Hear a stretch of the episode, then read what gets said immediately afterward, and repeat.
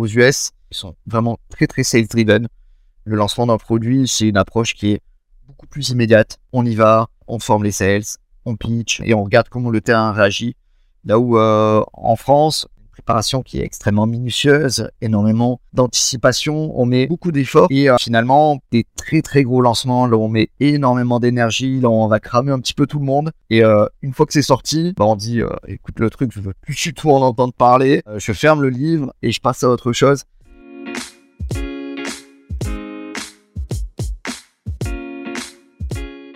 Hello, je suis Carlotta. Bienvenue dans Product Marketing Stories, le podcast qui décrypte les méthodologies, partage des conseils et apprentissages concrets pour rendre compréhensible et accessible le product marketing. Pour cet épisode, j'accueille Mathieu Segui, l'un des pionniers du product marketing en France. On le connaît notamment pour avoir créé et dirigé le département product marketing chez Tiga. Mathieu a fait l'exercice de nous expliquer en quoi cette discipline en France se différencie de ce qui se fait aux États-Unis et les causes de ces différences. On le sait, la majorité du contenu sur le product marketing provient des États-Unis. Or, tout ce qui fonctionne là-bas ne fonctionnera pas forcément chez nous, et vice-versa. Il me semblait donc super important de questionner Mathieu à ce sujet. Dans cet épisode, vous découvrirez les trois principales causes qui justifient les différences entre le product marketing français et américain, et bien sûr ce que ça implique.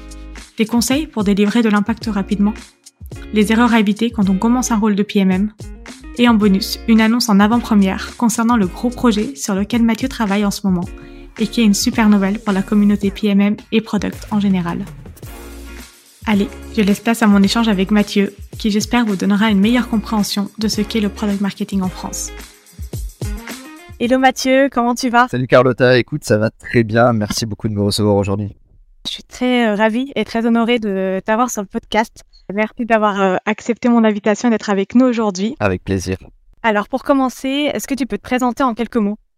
Ouais, alors euh, du coup Mathieu, moi je suis issu d'une formation d'ingé télécom. J'ai commencé euh, ma carrière chez Orange avec la découverte du, du mode projet. On était vraiment dans des cycles de conception extrêmement longs, pas d'itération, 90% des projets qui partaient à la poubelle. Et c'est là que j'ai commencé à m'intéresser au product. Donc globalement, pour te situer le contexte, on est en 2013 et je rejoins une startup, toujours dans les télécoms. Belle aventure qui aura duré un petit peu plus de 6 ans et qui me fera faire mes premiers pas dans le product. Et euh, surtout tomber euh, dès 2015 dans le product marketing. Moi, j'adore la tech, j'adore les produits complexes.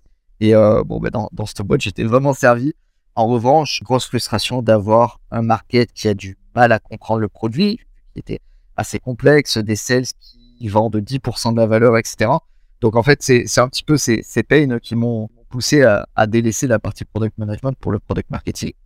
Et puis bah, depuis, j'ai vécu euh, plusieurs aventures, dont une qui a été très marquante pour moi. Je suis resté pendant trois ans chez Tiga, d'abord en tant que, consultant produit, un petit peu couteau suisse.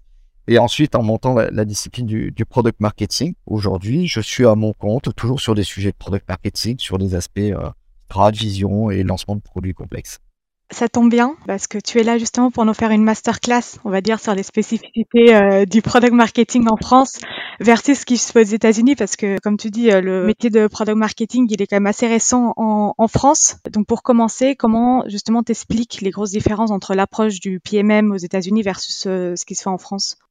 Ouais, alors bah du coup, il y a trois grosses différences pour moi. On vit à des endroits totalement différents sur la planète, on a des fortes différences humaines, que ce soit de, de valeurs, de, de culture, on n'a pas grandi, euh, grandi de la, de la, même manière, donc euh, ça faut l'accepter. On a également un marché qui est différent, que ce soit en termes de, de taille, de segmentation, d'uniformité, et ça, ça induit euh, bah, forcément des différences de besoins autour du rôle du product marketer. Et enfin, la dernière qui va être plus inhérente à, notre métier, c'est la maturité product en général. En France, n'est pas la même qu'aux États-Unis. On sait qu'aux États-Unis, depuis euh, fin des années 90, début 2000, le product est, est bien installé. C'est arrivé dans les années 2010, 2013 en France. Donc, euh, donc voilà, on a un petit peu de retard. Ça ne veut pas dire qu'on est moins bon, ça veut juste dire qu'on fait les choses de manière assez différente. Et voilà, c'est important d'avoir d'avoir conscience que on a des euh, bah, on a des différences avec euh, nos homologues euh, outre-Atlantique et euh, bah faut les accepter et il faut, faut les comprendre. On passe dans le vif du sujet. L'idée, c'est de reprendre les grosses thématiques pour rentrer davantage dans le détail. On va parler de l'humain, du marché, de la culture produit. Si ça te va, on commence par le sujet de la culture. Vu comme tu dis, c'est un peu l'essence même des différences. C'est ça. Je laisse la parole là-dessus. Ouais, bien sûr. Bah, les Américains, les Français, on va les opposer pas mal dans ce podcast. Le but, c'est pas de dire que l'un est meilleur que l'autre, évidemment pas. En tout cas, on est très différents euh, humainement. La première différence assez flagrante que moi j'ai remarqué, et on en parle beaucoup dans l'entrepreneuriat, c'est la notion de, de, prise de risque. On sait que les Américains sont très peu frileux là-dessus. Ils ont une tendance assez forte à prendre leur chance, à expérimenter, euh, nous, on est beaucoup, beaucoup plus attentifs, on a une forte aversion au risque. On va être sur, euh, sur ce point beaucoup plus frileux. On en parlera plus tard des, implications sur, sur, le métier du product marketing. Mais en tout cas, ça change pas mal de, choses. Sur euh, la capacité d'exécution, on va dire que les Américains sont plus très pragmatiques et data-driven. Donc, une fois qu'ils ont pris une, décision avec de la data, ils ont plus tendance à foncer. Nous, les Français, on aime bien parler on va avoir des discussions assez infinies. Il va falloir convaincre tout le monde. Ça, c'est des différences qui sont assez, assez flagrantes que j'ai pu constater également. C'est au niveau de, de, de la confiance euh, qu'on peut avoir euh, au niveau des, hein, des collaborateurs. Euh, vu que le product marketing, c'est un métier où on a énormément de stakeholders. Aux États-Unis, la, confiance, elle est à crédit. Donc, euh, par défaut, quand une personne nous connaît pas, on a sa confiance et on peut juste la perdre si on est mauvais. Là où en France, euh, je pense qu'il y a autre chose à faire pour euh, convaincre et gagner justement ce, crédit, cette, confiance pour que les gens disent Ok, bon, en fait, on peut bosser ensemble. donc voilà, différence flagrante. Et allez, pour en donner une petite dernière, je pense que sur la prise d'initiative, je pense que ça va aussi avec notion d'entrepreneuriat qui est, qui est assez forte, peut-être même trop poussée aux États-Unis. Mais en tout cas, ils ont une notion de, de vraiment euh, penser out of the box, euh, d'aller plus loin, de se dépasser. Là où en France, et tout est assez cadré, tu as ta fiche de poste, tu dois pas trop euh, bouger autour de ça. Moi-même, ça m'est arrivé plusieurs fois où je savais que je pouvais apporter de, de la valeur dans ma boîte et euh, c'était pas forcément mon rôle, ce que je devais faire. Mais, mais voilà, ça, me frustrait de ne pas pouvoir aider là-dessus et, et, de pouvoir déborder. Et et ça, bah, c'est euh, aussi, euh, c'est aussi quelque chose qui va impacter le métier de product marketing. Bah, par essence, c'est un métier qui, euh, qui, déborde un petit peu sur tout le monde. Euh, donc voilà, donc euh, faut arriver à, à, trouver et définir un cadre en France, euh, tout en bah, laissant une, une, petite latitude pour pouvoir évoluer, apporter le plus de valeur possible.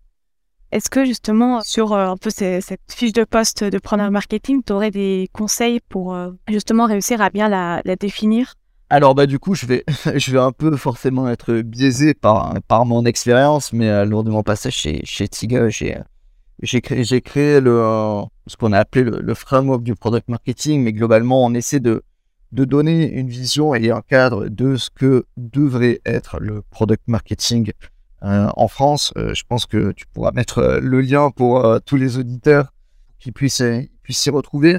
Globalement, c'est une liste de de huit disciplines autour de, trois rôles euh, qui permet de bien comprendre euh, que fait un product marketing, où sont ses interactions et comment il va pouvoir évoluer bah, d'un côté avec euh, les équipes produits, que ce soit avec product manager, product designer, ces interactions qu'il va pouvoir avoir plus côté business, donc avec le marketing évidemment, mais également les sales, customer success, customer care, globalement toutes les parties prenantes qui vont être très customer facing. Donc il y a un cadre on a essayé de crafter euh, quand j'étais chez Tiga. Ça vaut ce que ça vaut, mais en tout cas, ça marche plutôt bien par expérience. Il n'a pas été construit euh, avec une baguette magique. Il est issu d'une euh, centaine d'interviews de, de CPO, de CMO, de, de de France et de Navarre. Donc, voilà, c'est c'est un cadre qui aujourd'hui globalement fonctionne assez bien pour justement arriver à définir le rôle d'un premier PMM quand on commence à s'intéresser au product marketing. Et après, c'est à s'adapter, partir d'une base et l'adapter euh, par rapport aux, enjeux. Exactement. Alors on passe à la deuxième thématique. Ouais, le marché, bah, évidemment, on va, quand on parle de product marketing, il y, a, deux composantes majeures, le marché, le produit. Donc si on commence par le marché, déjà naturellement, on va se rendre compte que la taille du marché n'est pas tout à fait la même. On a un tout petit pays euh, par rapport aux États-Unis, et donc on, va avoir une approche qui va être euh, plus localisée. Si on regarde la façon dont on construit nos produits, euh, par rapport à un espace d'une taille européenne, par exemple, euh, avec des, des, choses qui sont, qui sont plutôt spécifiques. Là où les États-Unis, par nature, ils vont avoir une approche plus globale, beaucoup plus standardisée. On a très rarement vu des boîtes lancer un produit euh, juste pour un État ou juste pour une ville. Euh, même s'il y a des différences qui sont extrêmement profondes. Euh, J'avais des discussions, par exemple, avec, euh, avec une boîte qui, euh, se lançait aux États-Unis et se posait la question est-ce que se lancer dans un premier temps à San Francisco ou à New York? Et en fait, on voit que bah, déjà culturellement, c'est aussi extrêmement différent entre la culture hein, californienne et la culture, hein, la culture à New York. Mais donc, eux ont une approche qui va être beaucoup plus globale, plus standardisée. Donc ça, c'est une première différence euh, en ce qui concerne le, marché. La deuxième, quand on parle de marché en tant que PMM, on va forcément parler de market research. Euh, là aussi, on va avoir des, des approches qui sont, très différentes. Euh, en France, je sais qu'on aime faire beaucoup d'analyses qualitatives, faire beaucoup d'interviews. Là où aux US, ils vont être vraiment sur, sur du quanti, avoir une approche très market sizing, pragmatique, analyser de la data marché, euh, se baser sur des instituts de recherche, sur des Forrester, sur des Gartner, etc. Que nous, on va utiliser peut-être plus pour euh, se positionner, là où eux, ils l'utilisent vraiment comme une forte analyse de tendance, euh, de marché, d'opportunités, de validateurs. Donc, il y, a, des différences là-dessus. Chose qui est, assez importante, c'est la compétition. On est sur un marché aux États-Unis qui est beaucoup plus grand, plus compétitif. Mais à contrario, on va avoir des, des consommateurs qui sont beaucoup plus enclins à acheter. Parce que déjà, c'est dans leur culture. On parlait tout à l'heure de, faire confiance. Euh, donc, de, mettre, de mettre quelques, quelques dollars pour aller tester un produit. C'est parce qu'ils ont un pouvoir, d'achat qui est, peut-être un petit peu différent, notamment sur les produits numériques. Mais cette forte concurrence, finalement, va entraîner un product marketing qui va être beaucoup plus agressif sur la compréhension de sa concurrence, beaucoup plus pushy sur les messages, avec des marketing. Alors là, on sort du rôle du, rôle du PMM, mais du marketing de la publicité qui va être très agressive, où on va nommer directement les compétiteurs, chose que nous, on fera, on fera vraiment jamais en France, et qu'il faut pas faire. Donc, euh, il y, a des, y a des moyens de, de se comparer à, à la concurrence sans être agressive. Par exemple, l'exemple de de Livestorm, qui est une solution de, de webinar qui a beaucoup de concurrents, et notamment américains, qui arrivent à faire euh, des belles pages comparatives par rapport à ses concurrents, sans rentrer dans forcément une agressivité ou un bashing en disant, OK, bah, Google Meet, c'est très bien, mais nous voilà pourquoi on est mieux. Donc voilà, un aspect sur la gestion de, la concurrence qui va être, euh, qui va être différent, là où en France, on va être un petit peu plus subtil, un petit peu plus nuancé, on va faire extrêmement attention à ce qu'on va dire vis-à-vis -vis de la concurrence. Le dernier item que je voulais relever un petit peu, c'est sur euh, peut-être la, façon de, de lancer aux US. Ils sont vraiment très très sales driven. Le lancement d'un produit, c'est une approche qui est plus immédiate. On y va, on forme les sales, on pitch et on regarde comment le terrain réagit. Là où euh, en France, peut-être c'est lié aussi avec euh, notre aversion au risque, mais une préparation qui est extrêmement minutieuse, énormément d'anticipation. On met beaucoup d'efforts et bah, finalement, peut-être que tu l'as vécu, moi je l'ai vécu plein de fois, des très très gros lancements, là on met énormément d'énergie, là on va cramer un petit peu tout le monde. Et euh, une fois que c'est sorti, bah on dit, euh, écoute le truc, je veux plus du tout en entendre parler, euh, je ferme le livre et je passe à autre chose. Et bah justement, en fait, c'est ce, mindset product qu'on va pas retrouver forcément aujourd'hui dans nos lancements. C'est que, c'est que eux, ils ont une approche plus, je lance, je fais une V1, j'améliore, j'améliore, j'améliore et je vais rentrer dans un cycle, un cycle plus itératif avec du run, là où bah, nous, une fois qu'on a mis tout l'effort, on a plutôt tendance à, à s'arrêter. Oui, à, à, tourner la page et à voir qu'est-ce que sera la prochaine, euh, le prochain lancement sans forcément faire le bilan sur ce qui s'est passé. Exactement, et sans, et sans forcément intégrer aussi bah, la nouvelle feature ou le nouveau produit qu'on vient de lancer à finalement tout notre portfolio de, de produits, de features qui, eux, vont continuer de vivre leur vie ensemble. Est-ce que tu penses que justement euh, l'un des rôles du PMM, c'est de faire bouger les lignes un peu sur cette euh, phase-là? Alors je pense que euh, c'est dur parce que je pense que culturellement, tout ce qui est autour de, la prise de risque, c'est des choses qui vont prendre du temps à être amenées. Après, je sais que c'est très facile aussi en tant que, que, PMM de pouvoir apporter de la valeur qui est rapidement visible, notamment sur la structuration des lancements et sur tout ce qu'on peut produire, non seulement avant, pour assurer, mais euh, après un lancement pour continuer d'alimenter et apporter de la valeur. Donc c'est justement là où on a des lignes à faire bouger, c'est que bah, tout ce qui est avant le lancement, on est forcément attendu dessus. Par contre, tout ce qui est après, montrer qu'on peut continuer d'apporter de la valeur après un lancement et dire attendez, c'est pas terminé, on va itérer, le produit continue à vivre, etc. On va continuer d'apporter de la valeur. Euh, et c'est là où on va faire du sales enablement poussé, avec des démos, avec des sales decks, etc.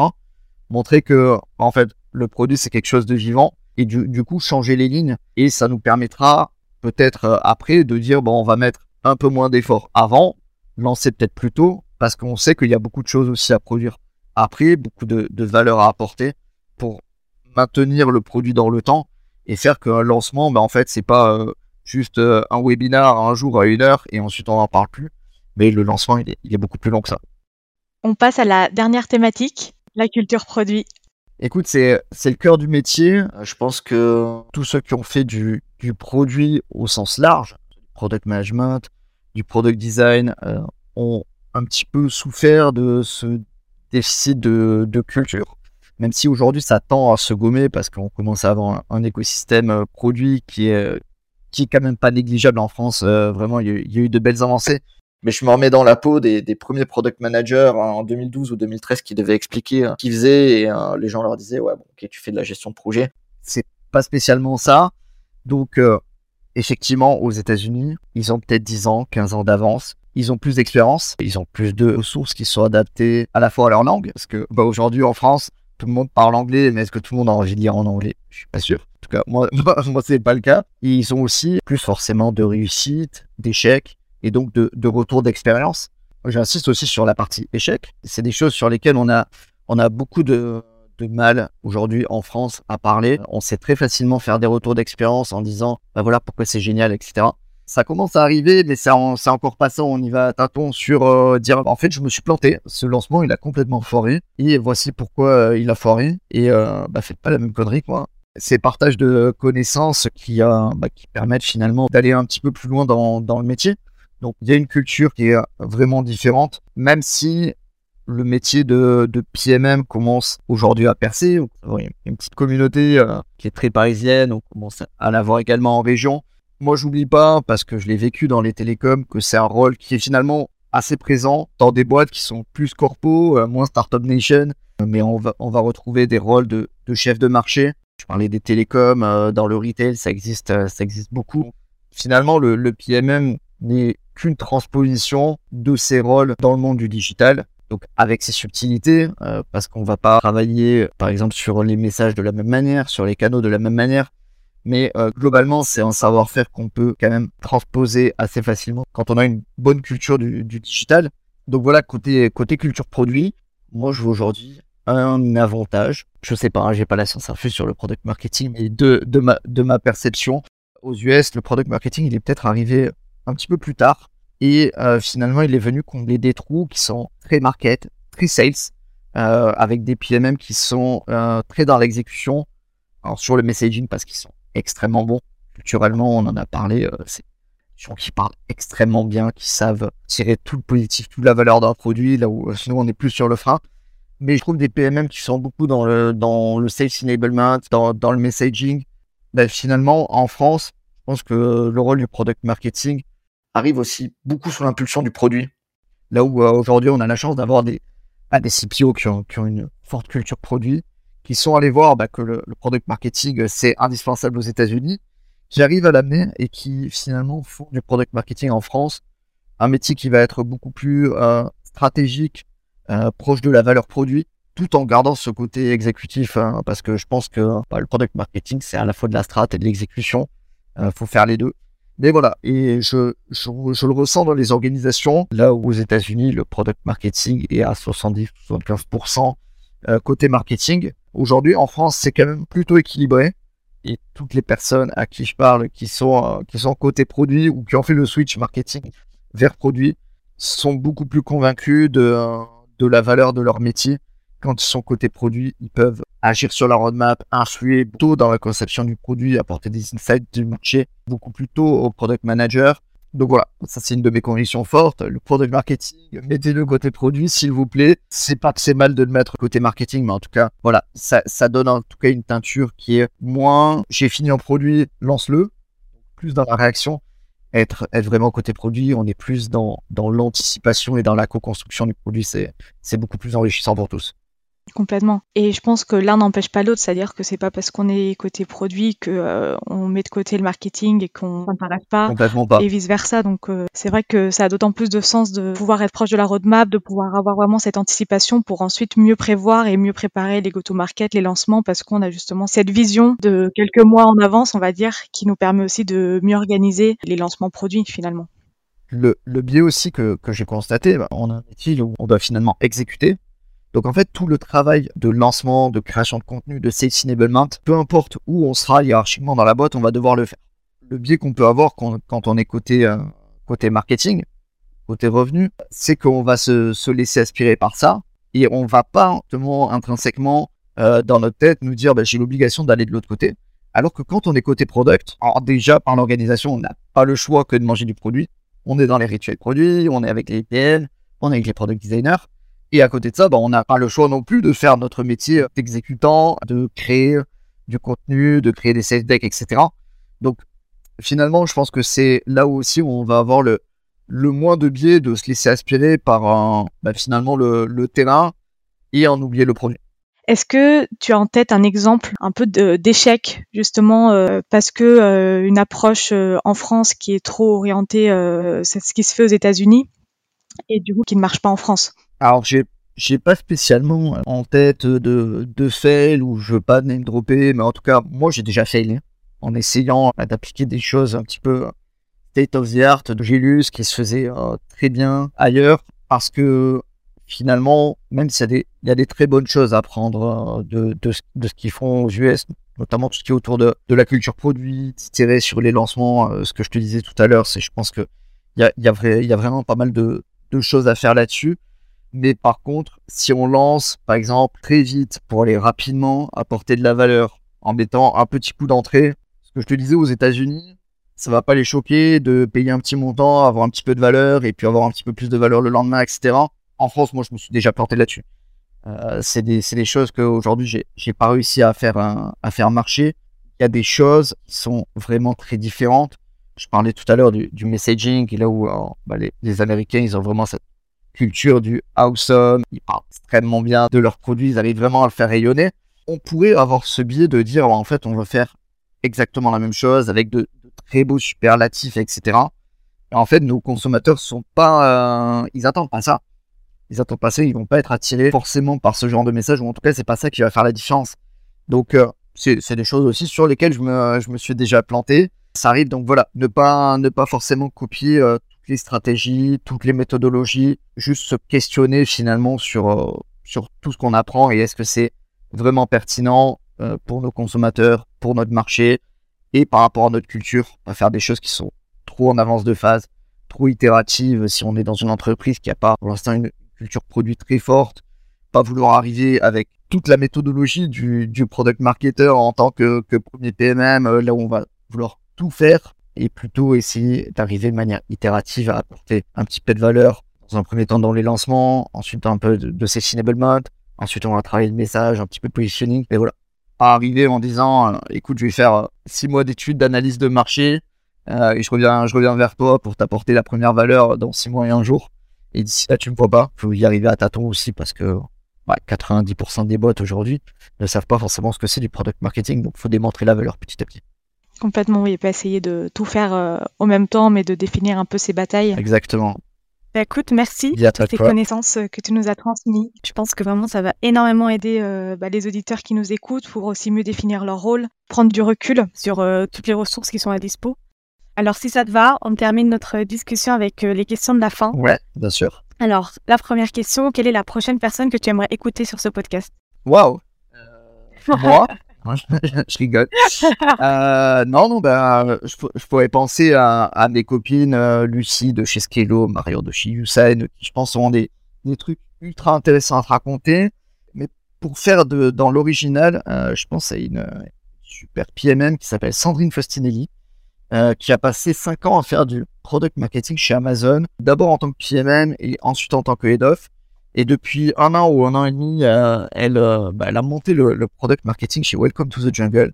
Elle a construit une très très belle équipe et je pense qu'elle aura des choses euh, qui seront assez fascinantes à te raconter. Génial. Si tu avais un seul conseil à donner pour réussir dans une carrière de product marketing, ce serait quoi? Je dirais qu'aujourd'hui, on a la chance d'avoir de plus en plus de, de contenus qui se sont créés en France, en français, pour les Français. J'ai encore parlé de, de Tiga, par exemple. mais il y a, bah, y a, y a d'autres contenus qui ont été créés. The Product Crew, par exemple, a fait un, un très beau toolkit. Euh, il y a beaucoup de choses qui sont créées aussi euh, par un média qui s'appelle Le Ticket, que je salue. Euh, et puis finalement, bah, la communauté PMM commence à grandir, que ce soit à travers le Slack French Produit, donc qui est le, le grand Slack du produit français, mais également autour des meet-up, notamment Kanto en fait énormément. Teresa anime ça de, main de maître. Et puis après, on m'a, on parlé d'un podcast animé par une certaine Carlotta. J'ai pas encore le nom, mais, mais je pense que ça peut être une, une belle référence pour avoir des beaux contenus PMM. génial. Euh, est-ce que tu, tu recommandes justement un livre au-delà de toutes les ressources que tu as déjà citées? Sur PMM, je, serais retombé sur le, fameux Obviously Awesome de Dunford mais j'en ai trop parlé, donc euh, non. En PMM en ce moment, je lis un livre qui s'appelle euh, Remember It de Nelson Davis, un gars que j'ai rencontré par hasard en soirée et qui m'a bluffé. Le gars est cinq fois champion des États-Unis de mémoire. Et du coup, euh, son livre, voilà, il découvre un petit peu les, les secrets du, du palais mental et beaucoup de techniques de, de mémorisation. C'est quelque chose qui me fascine. Pour l'instant, j'arrive à mémoriser les 38 premières décimales de pi. A priori, ça sert pas à grand chose. Mais voilà, c'est mon petit enjeu. C'est mon petit enjeu du moment il faut bien des défis un peu. Euh. Exactement. Et justement, en parlant de défis, quel est ton enjeu du moment? Alors bah mon enjeu du moment, euh, bah, comme je te disais, je suis, je suis à mon compte, je me laisse euh, beaucoup de temps pour moi, pour discuter et surtout pour écrire. Donc je suis en train d'écrire un livre sur le product marketing qui va m'occuper une bonne partie de cette année. C'est un travail assez long. Je pense que c'est le, le plus gros challenge que je me suis donné jusqu'à présent. Euh, le contenu est loin d'être fini. Pour l'instant, j'ai à peu près une certitude. C'est le titre. Euh, le livre s'appellera certainement Fill the Gap, euh, qui justement décrit ce fossé que vient combler la discipline du product marketing entre le product et le business. je te dis une certitude, ça c'était avant que je parle pendant cinq minutes avec Rémi Guyot, qui a écrit Discovery Discipline et qui m'a dit, mais qu'est-ce que tu penses de plutôt Build the Bridge? Bon ben voilà, il m'a tourné en question. Bon, ça fait du bien d'être challengé aussi par des, personnes qui sont un peu plus intelligentes que nous. Donc voilà, euh, l'écriture d'un livre, c'est un, un petit peu ce qui, ce qui va m'animer pour les, euh, les 6 à 9 prochains mois. Ah, génial, parce que du coup, ce sera le premier livre français sur le product marketing, ou pas? Ce sera le, le premier livre euh, franco-français. Aujourd'hui, à ma connaissance, il n'y a qu'un seul ouvrage en langue française, qui est la traduction de Loved, donc le, le, livre de, Martina, l'acolyte de, de Marty Kagan, qui, a, qui, a, ses forces et ses faiblesses comme, euh, comme livre, je, vous laisserai en juger, mais qui, euh, qui a été traduit, mais qui reste quand même un livre euh, très américain avec une, une, inspiration très, très US. Voilà, il y a du bon à prendre, peut-être du moins bon, mais ça, je vous laisserai en juger. Bah écoute, on va en finir là. Merci encore Mathieu pour cet échange. Merci Carlotta pour l'invitation, c'était un plaisir. Et pour finir, juste où est-ce que les auditeurs peuvent te contacter euh, s'ils souhaitent euh, suivre tes aventures, te poser une question, te remercier? Bah aujourd'hui, on va dire mon canal de prédilection, c'est vraiment LinkedIn. N'hésitez pas à me suivre, euh, à vous abonner, je, je publie assez régulièrement. Et n'hésitez pas à m'envoyer un message privé. C'est des choses que, que j'aime bien faire. Je prends, je prends deux trois calls par semaine avec avec des PMM qui grandissent ou des gens qui sont en transition. Donc voilà, n'hésitez pas et en fonction des dispos, c'est toujours un plaisir de se caler une demi-heure de rendez-vous pour échanger. Génial, je mettrai euh, les infos dans la description de l'épisode. Merci beaucoup Carlotta. Ah, merci à toi euh, et merci à tous de nous avoir écoutés. À bientôt. Merci.